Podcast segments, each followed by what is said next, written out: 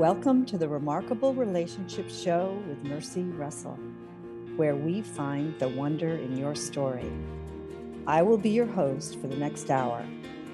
I have over 35 years of experience applying the science of relationship systems to my practice of psychotherapy and leadership consulting. My intuitive skills allow me to bring clarity and vision to your challenges. I hope you will be surprised in the next hour. Good morning. This is Mercy Russell with the Remarkable Relationship Show. My goal is to bring a fresh perspective to you on all things related to how humans develop their individual brilliance while navigating the excitement, stickiness, and resistance in their relationships. In my 40 years of working as a psychotherapist and consultant, I have been continually amazed at the ways in which people overcome challenges.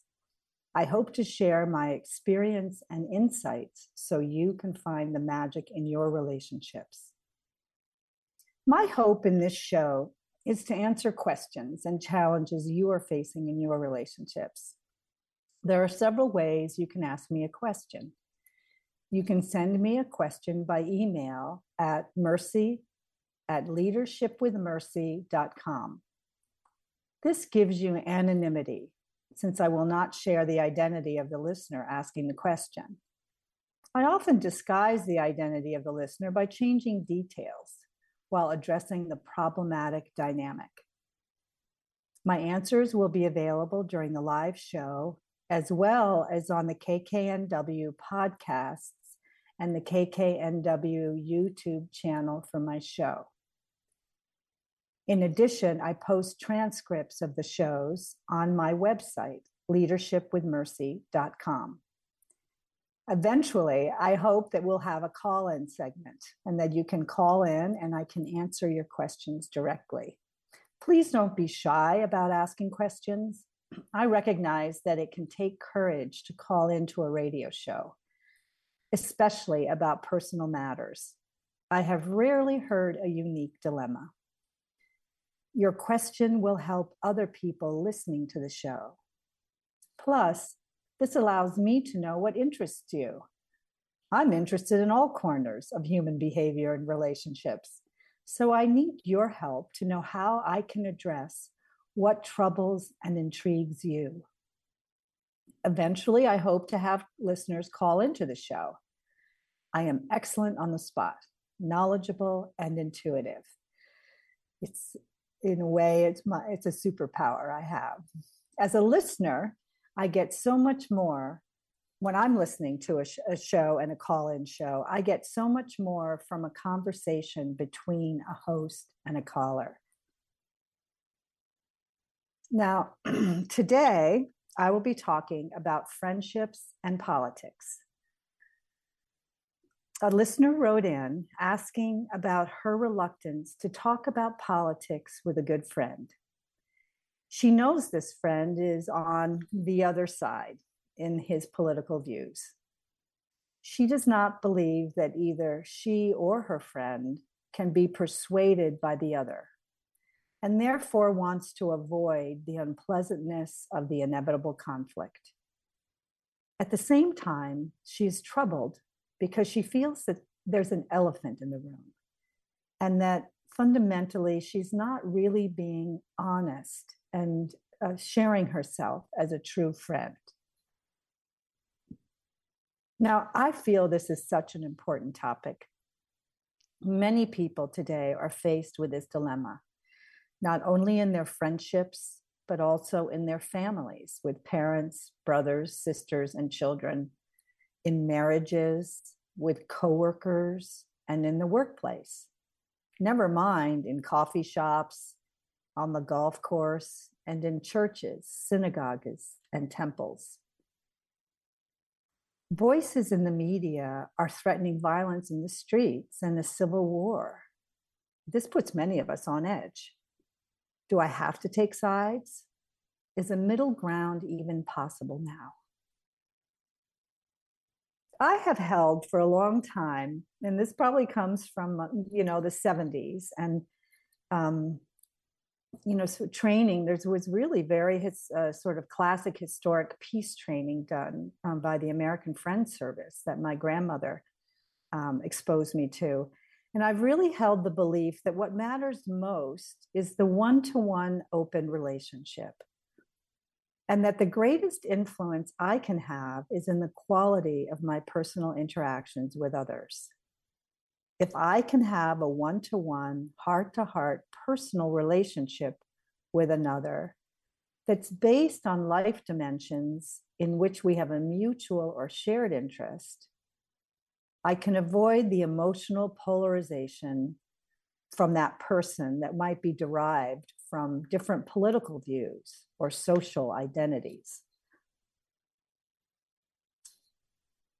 Then a friend challenged me he said, That's not enough.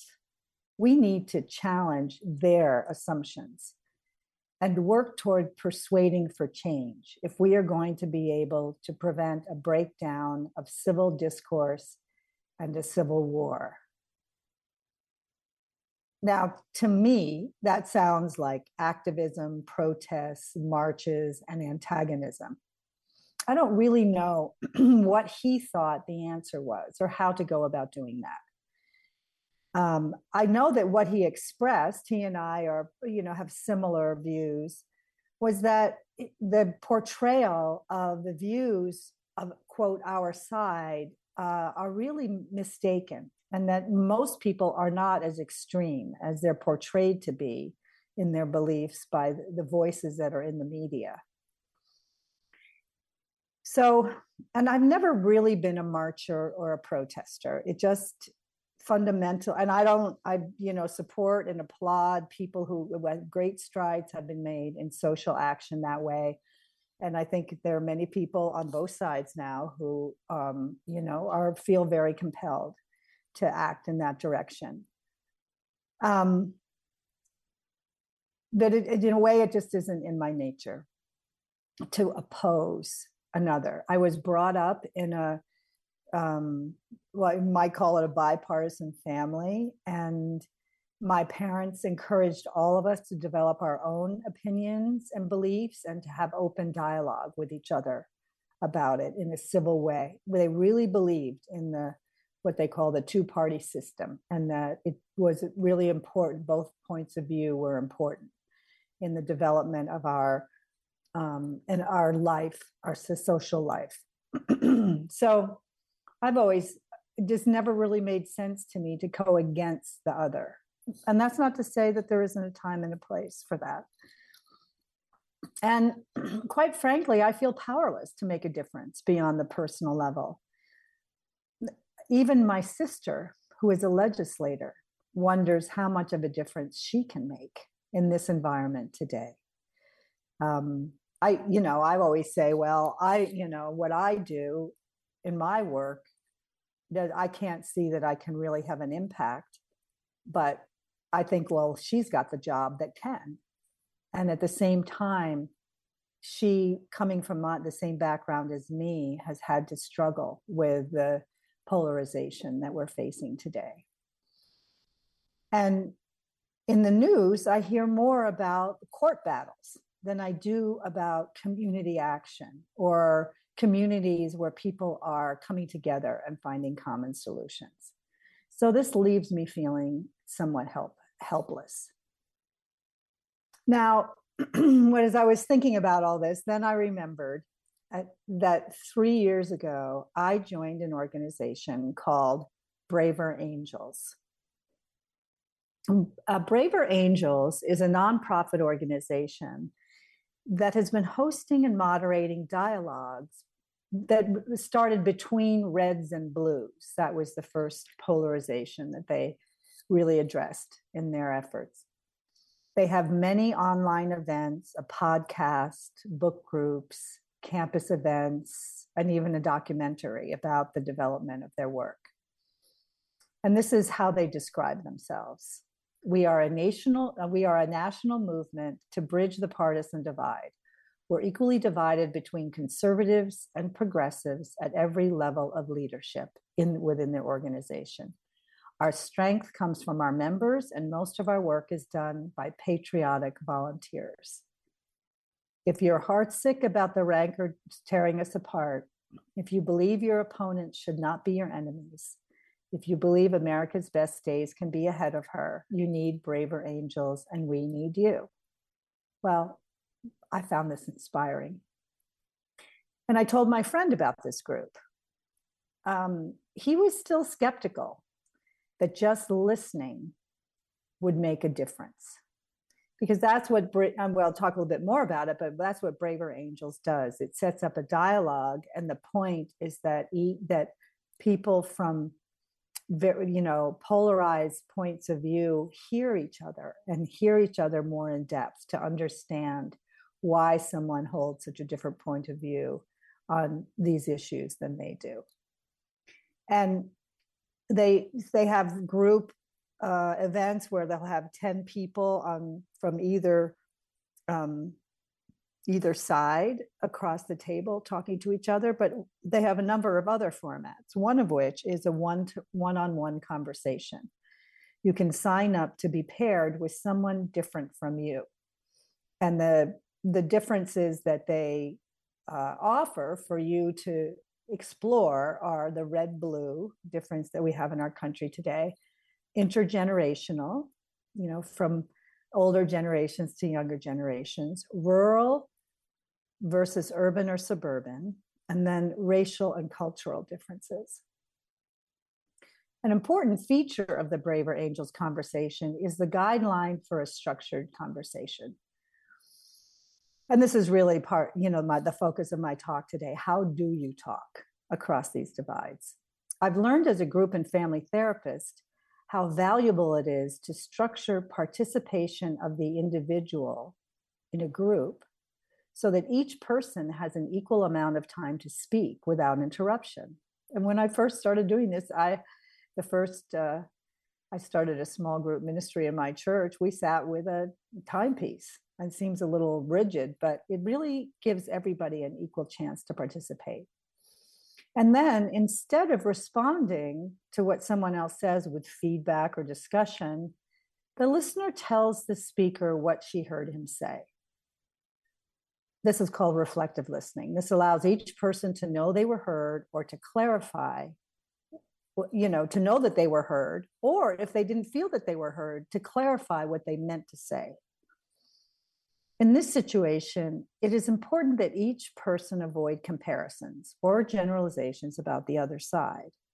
No, quote, big government liberal or, quote, anti immigrant conservative types of statements or, um, uh, yeah, in their conversation. Then the pair discuss their common ground and possible strategies to address the difference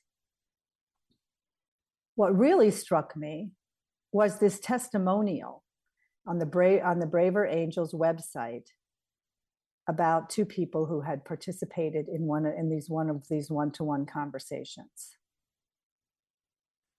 Quote, my con- my con- this is from uh, Brenda Murphy, uh, who describes herself as a conservative. My con- conversation partner and I found that through our discussions, Framed by the Braver Angels guidelines, we could rationally and reasonably consider sensitive topics and consider possibilities for joint actions to resolve them. As we shared and listened to one another, we agreed that we, the people, can frame the conversation instead of media and politicians so that we can develop avenues of action on topics that currently divide us so deeply. It was quite amazing. We've decided to try to meet once a month to get to know each other better and to continue our conversations and encourage others to do the same. What intrigued me about this testimonial was that once the pair could identify their common ground, they could begin to dis- discuss action steps that would address the issues they both cared about. As my friend said when he challenged me, perhaps it's not enough to change your heart. Now, I want to say my spiritual mentor might disagree with that, by the way. but perhaps bringing that change of heart into our manifested reality through action and solutions is important and possible. So there will be a link to the Braver Angels website in the show notes for today. Um, when I first signed up before COVID, I was living in California. The only events were in the evening, two hours away. For listeners in the Seattle, Washington area, there are many events. Some are online, which is one of the benefits that have come from COVID. I encourage you to check out the types of events, the documentary, and the podcast. So I think it's time for a break. And this is Mercy Russell with a Remarkable Relationship Show. Today we're talking about politics and friendships, and I'll be back after the short break. It's time that you are heard, and I don't mean in just a conversation. I mean really heard. Imagine hosting your very own radio program on Alternative Talk 1150. Talk about being heard. Call 425 653 1150 right now to learn how affordable it can be to host your own radio show. Time slots are going fast, so take hold of this chance by dialing 425 653 1150. Alternative Talk, we have an opportunity waiting just for you.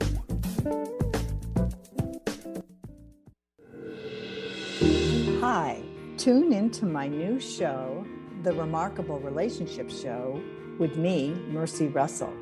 I bring a fresh perspective on all things related to how humans develop their individual brilliance while navigating the excitement, stickiness, and resistance in their relationships. Wednesdays from 9 to 10 a.m., and you can visit my website at leadershipwithmercy.com. Real people, real life, real radio. Alternative Talk 1150. Hello, this is Mercy Russell with the Remarkable Relationship Show. Um, today I'm talking about politics and friendship. Um, and this is a based on a question that a listener sent in. And I, again, I'm, we'll repeat this at the end of the show, but for those who are just tuning in, I'd love to encourage you to send in questions, and you can send them in through the radio station. You can also send them in to me at mercy at leadershipwithmercy.com. And um, I, am really interested in what you're facing and what your challenges are, and any commentary that you have on this show or any others that I present. So today I'm talking about politics and friendship. And I've just been talking about um, just my thinking about is it even possible to have these conversations? And I've talked about an organization called Braver Angels that has a mission to help people sit down and listen to each other. And the, their website is in the show notes. So if you want to explore more about that, you can. Now, in in the meantime, I'd like to offer some guidelines about where you can start now in your relationships with friends and family who are on the other end of the spectrum. How do you approach political differences? Now, when the other person freely expresses their feelings about political events that are very different from yours, do you say something neutral? Such as, wow, you're excited about that. Or, as my friend said to me, you get very worked up about this topic. She was right. And we oh, and she and I always agree that what we are doing together as friends is more important than having a debate. She teaches critical thinking and debate to high school students. So in the, this instance, sometimes I'm really the problem because I get emotional. I probably hear a little bit more about that today. But I do get emotional when I actually start to talk about some of my opinions. Now, perhaps someday she and I could agree to a thoughtful debate because I really believe that she is, um, even though she has her reflexive opinions, that she also values uh, looking at things from different perspectives and open mindedness. Now, another option is to say nothing. This way, you avoid confrontation. and this, this is not always a bad thing, particularly between friends or in certain social situations. Now, the, the downside of this is that your friend continues his vocal displays without knowing that you don't agree.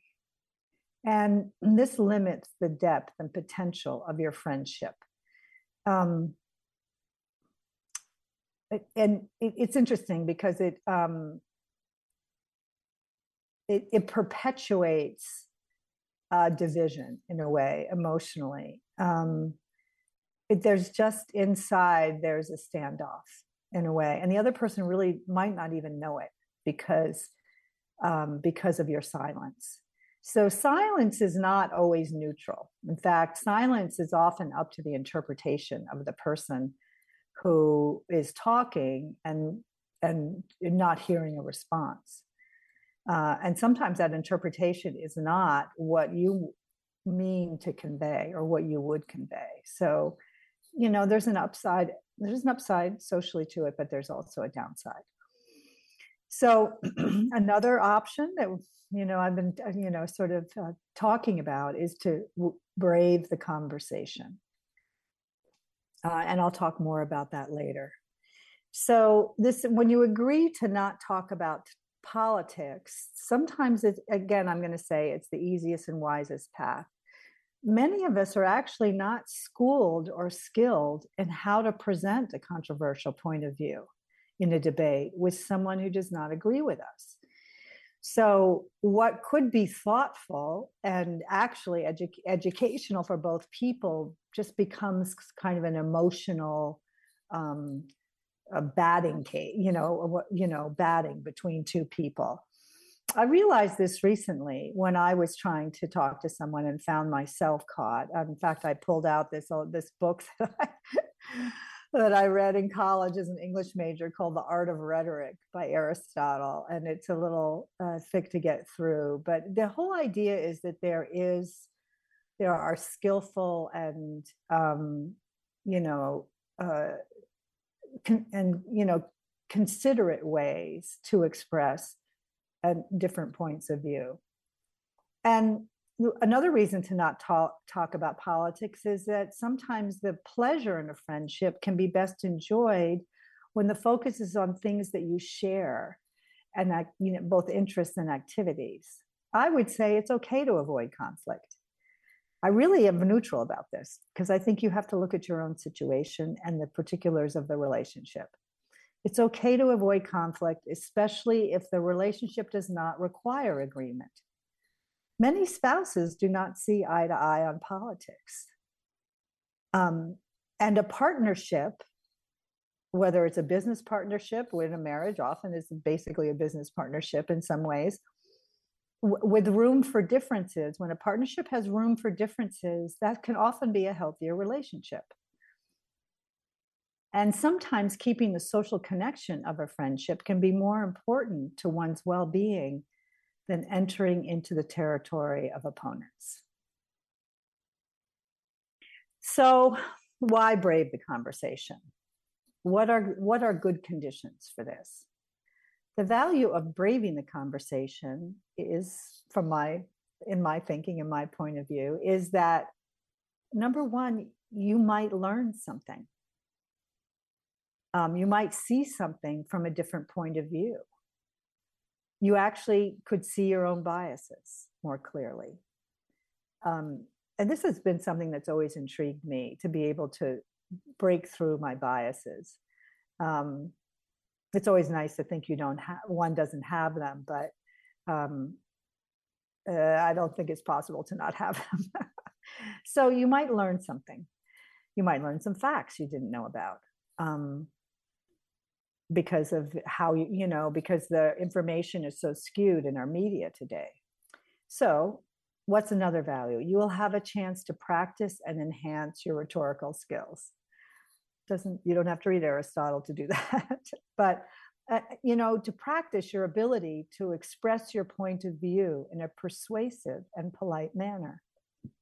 Because i find that just having these conversations alone in my head doesn't allow me to really flesh out how i see things and what i believe it's really when i'm responding to something that someone else said that I have the chance to think through more deeply why I feel the way I do. So, another value is you have the opportunity to demonstrate that you can be trusted in your friendship. You can be trusted to respect your friend's point of view. You can be respected, you can be trusted to listen, to take your friend seriously without ridiculing, demeaning, or disregarding his perspective, values, and beliefs. Uh, you can be trusted to be honest about who you are, your values and beliefs, and to actively seek common ground in values and beliefs, to really try to do something constructive about this divide. So, this being said, if this diet kind of dialogue is new to you, you you may be on a learning curve, and I think it's very important to acknowledge that. Um, uh, it, it takes a lot of skill to enter these conversations, both psychologically, emotionally, um, and intellectually. So you can research and practice these skills if they're new to you. And I know that if you Google these particular, I'm going to list skills that are taught in um, counseling, in um, you know, in any kind of professional um, education that involves um, working with other people and trying to understand how they think or trying to persuade. So, whether it's law or social work or psychology or medicine, these are all important skills. And if you're not already exposed to them or trained in them, you, nowadays you can Google these and you will find YouTube videos, you'll find really good, you know, training modules that are free that will demonstrate to you what these skills are and, and give you ideas about how to practice them. So I'm going to list them. I'm going to list some skills that you might Google. One is active listening. This is um, it's a particular skill. So you can Google the term active listening. Um, awareness of nonverbal communication, body language, and facial expression. It's a fascinating field and there's a lot of interesting material out there. Clarity and conciseness. How do you find just the right amount of words? Um, not too much and not too little. Um, friendliness. How is friendliness conveyed? Again, this is often with nonverbal expressions, but also in how you choose to speak. So, friendliness is an important skill to convey. It's an important uh, trait to convey um, or feeling to convey when you're trying to have a conversation with somebody. Empathy. Empathy is describing that you understand how the other person feels, even if you feel differently. It's very, it's a very important basis, often to many types of psychotherapy. But um, it can often be important in that context of really listening to the other person and showing that you can be trusted open mindedness, um, respect, giving feedback. How do you give feedback? Um, and then the aspect of choosing the right time and the medium. Um, you know, do you are you trying to do this on email, uh, texting? Uh, I really think is the inferior method. It's so so easy to misinterpret with texting any type of conversation. In person is really best to avoid misunderstandings. There's so much communication that happens between individuals.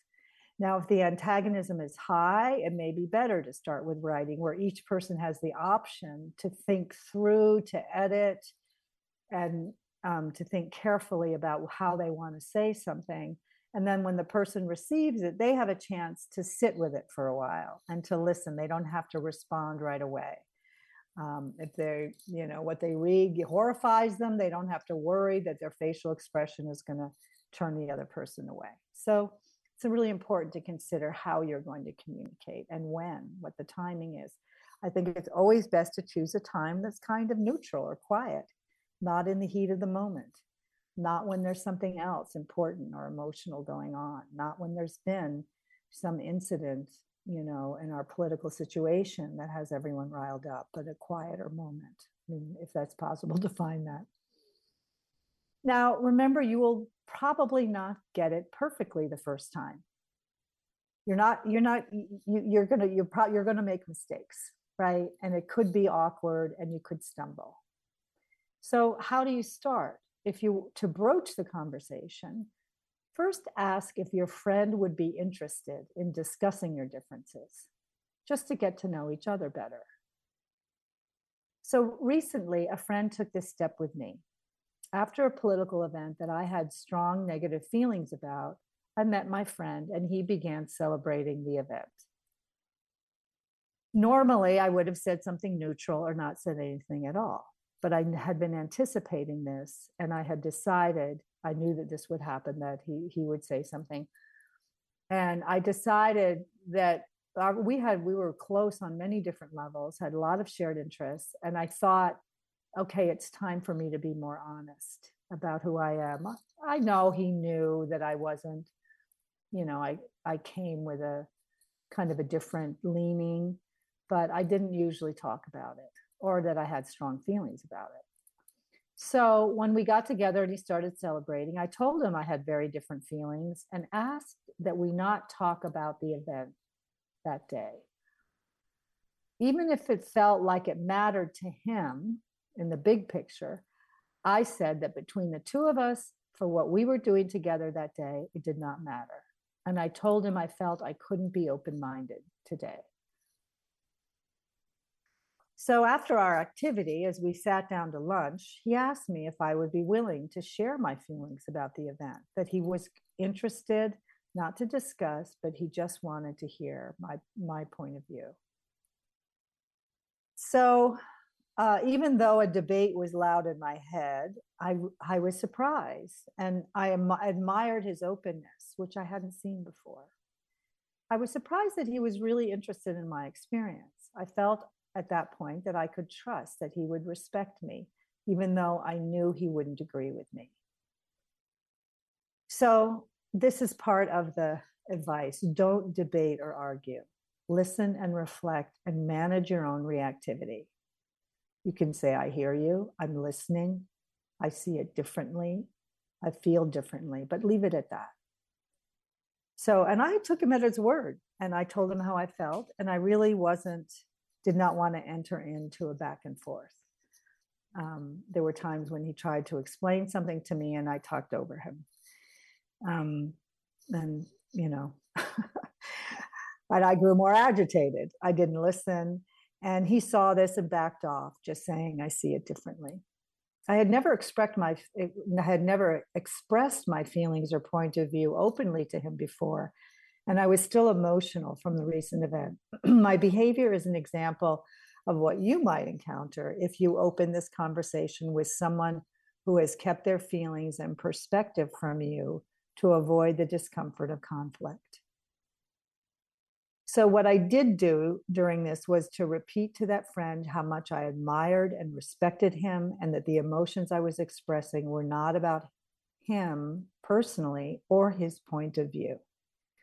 Um, I felt very uncomfortable after this lunch because of my own behavior. I just was not accustomed to getting so emotional with someone in that situation, that kind of situation.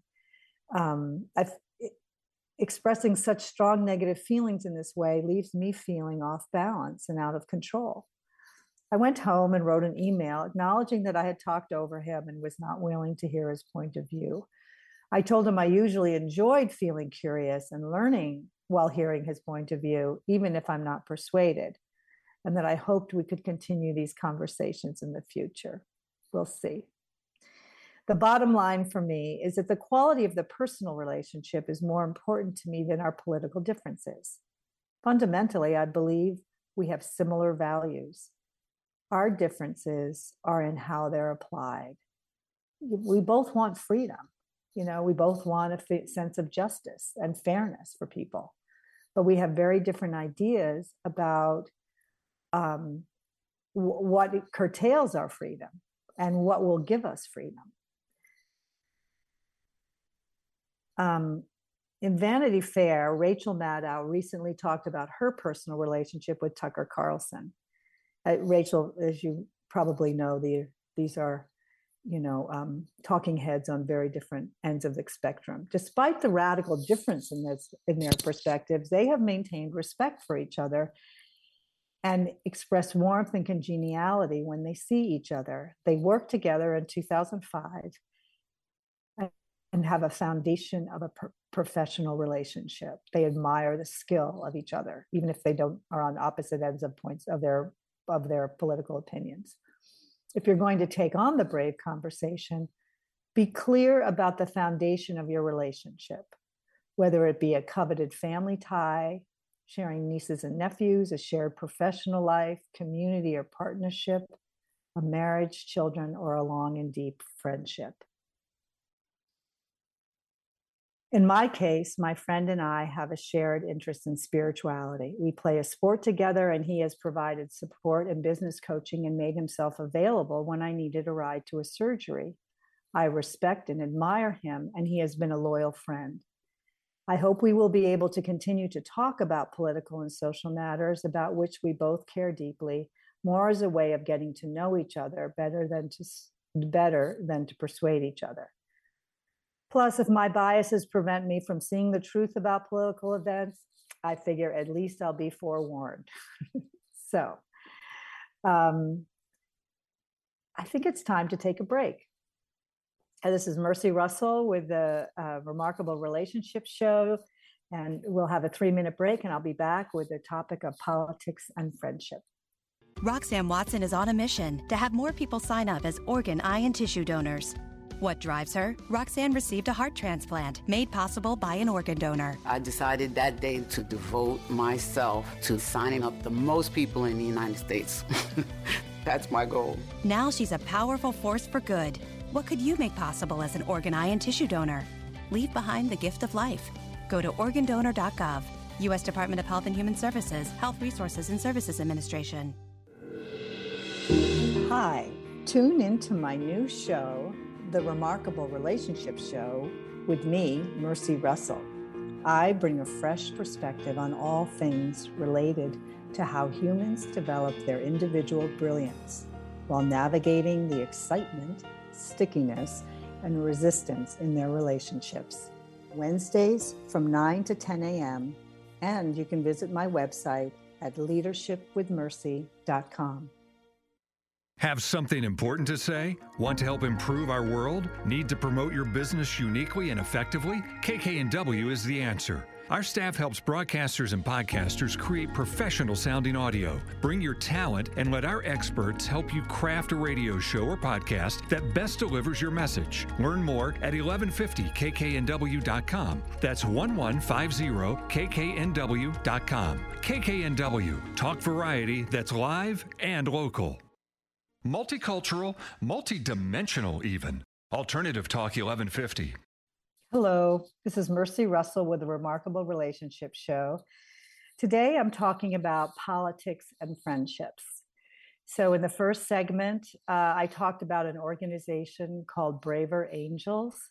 I encourage you to look at their website. The link is on the, in the show notes, and it's about an organization that brings together people from different points of view to listen and talk to each other. In the second segment, I talked, I gave some very different some sort of advice or direction about how to think about whether or not to talk about to attempt to have a conversation with a friend about politics. Um, I think there are sometimes reasons not to, but there are times when you when it's appropriate and you want to do what I call brave the conversation. So to so in this segment, I'm going to continue talking about that, and then about how it may affect your conversations with people who you are on your own on your side, right? Um, so these brave conversations require that both people want to talk to someone with opposing views. When the brave conversation is, you know, in people talking from different ends of the um, of the topic.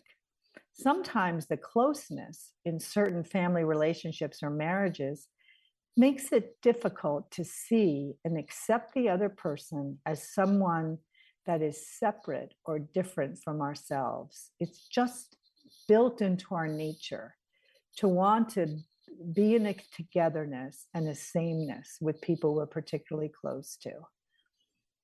And we assume that appreciation and respect for another person is based on our similarities. So, what I have to say to that is that true intimacy is based in seeing the other person's individuality fully for what it is, seeing them in all their differences.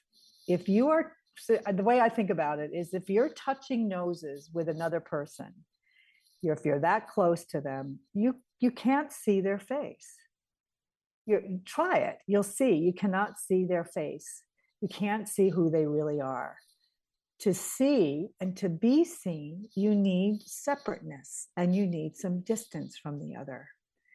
And I think that that's really important in terms of respecting the fact that people who are emotionally close to each other can still have differences. That's fundamental, important differences, and respect those differences and love the other person with the differences. Now, if the other person is not interested in your point of view or not able to listen without debating, it, I think it's best to agree to not talk about divisive issues. Um, I have a brother who has, I think, very different points of view from mine. I don't know what they are because we've kind of agreed not to talk about it. That doesn't mean that we won't ever. It just means that that's, um, and I've, you know, I've heard stories of other people and family with family members, um, often from other generations who have very different points of view, and but that doesn't decrease the love and respect they have for that person. They just agree to not talk. If the other person, on the other hand, cannot control their expression of views, that happens sometimes too. Um, it is sometimes, you know, families are just used to being openly expressive with each other, or French friends are, or there's some people who are very vo- verbal um, sometimes alcohol. Uh, people are more expressive when they're, um, you know, under the influence of uh, alcohol or something that relaxes their inhibitions. So when people can't don't control their expression of views, knowing that yours is different, it's really best to limit your contact to situations that require attention on more immediate matters. A lot what i'm talking about with these political things are issues that don't really involve most of us on a day-to-day basis um, we may link our day-to-day experience with political issues but in our day-to-day experience you know we're we're really in our own world. So you can really keep your focus on that often in relationships or you can just reduce your contact with that other person.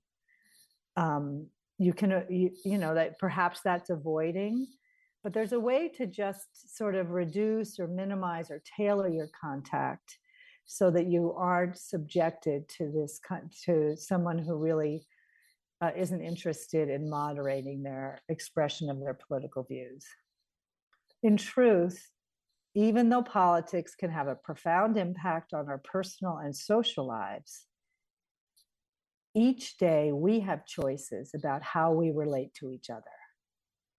What values guide you in your choices? Now, as I was preparing for this episode, I was still at home in Arizona. Um, I then traveled back to Vermont, where I was for three weeks with family and old friends. I grew up there. Um, so I have friends from my early childhood. I raised my children there. I have friends from 25 years of working and living in community in a community there. Um, and I would so I was with family and these friends. Um, but I hadn't been back for three years since before COVID. And as we know, the political atmosphere has heated up in many respects in Arizona, I generally do not talk about politics. I live in a neighborhood where most of my neighbors do not share my political leanings. The discussions I have mentioned with friends here are unusual for me. I generally don't uh, enter into these conversations with people and I'm I stay calmer. And I, that's generally how most people conduct themselves here.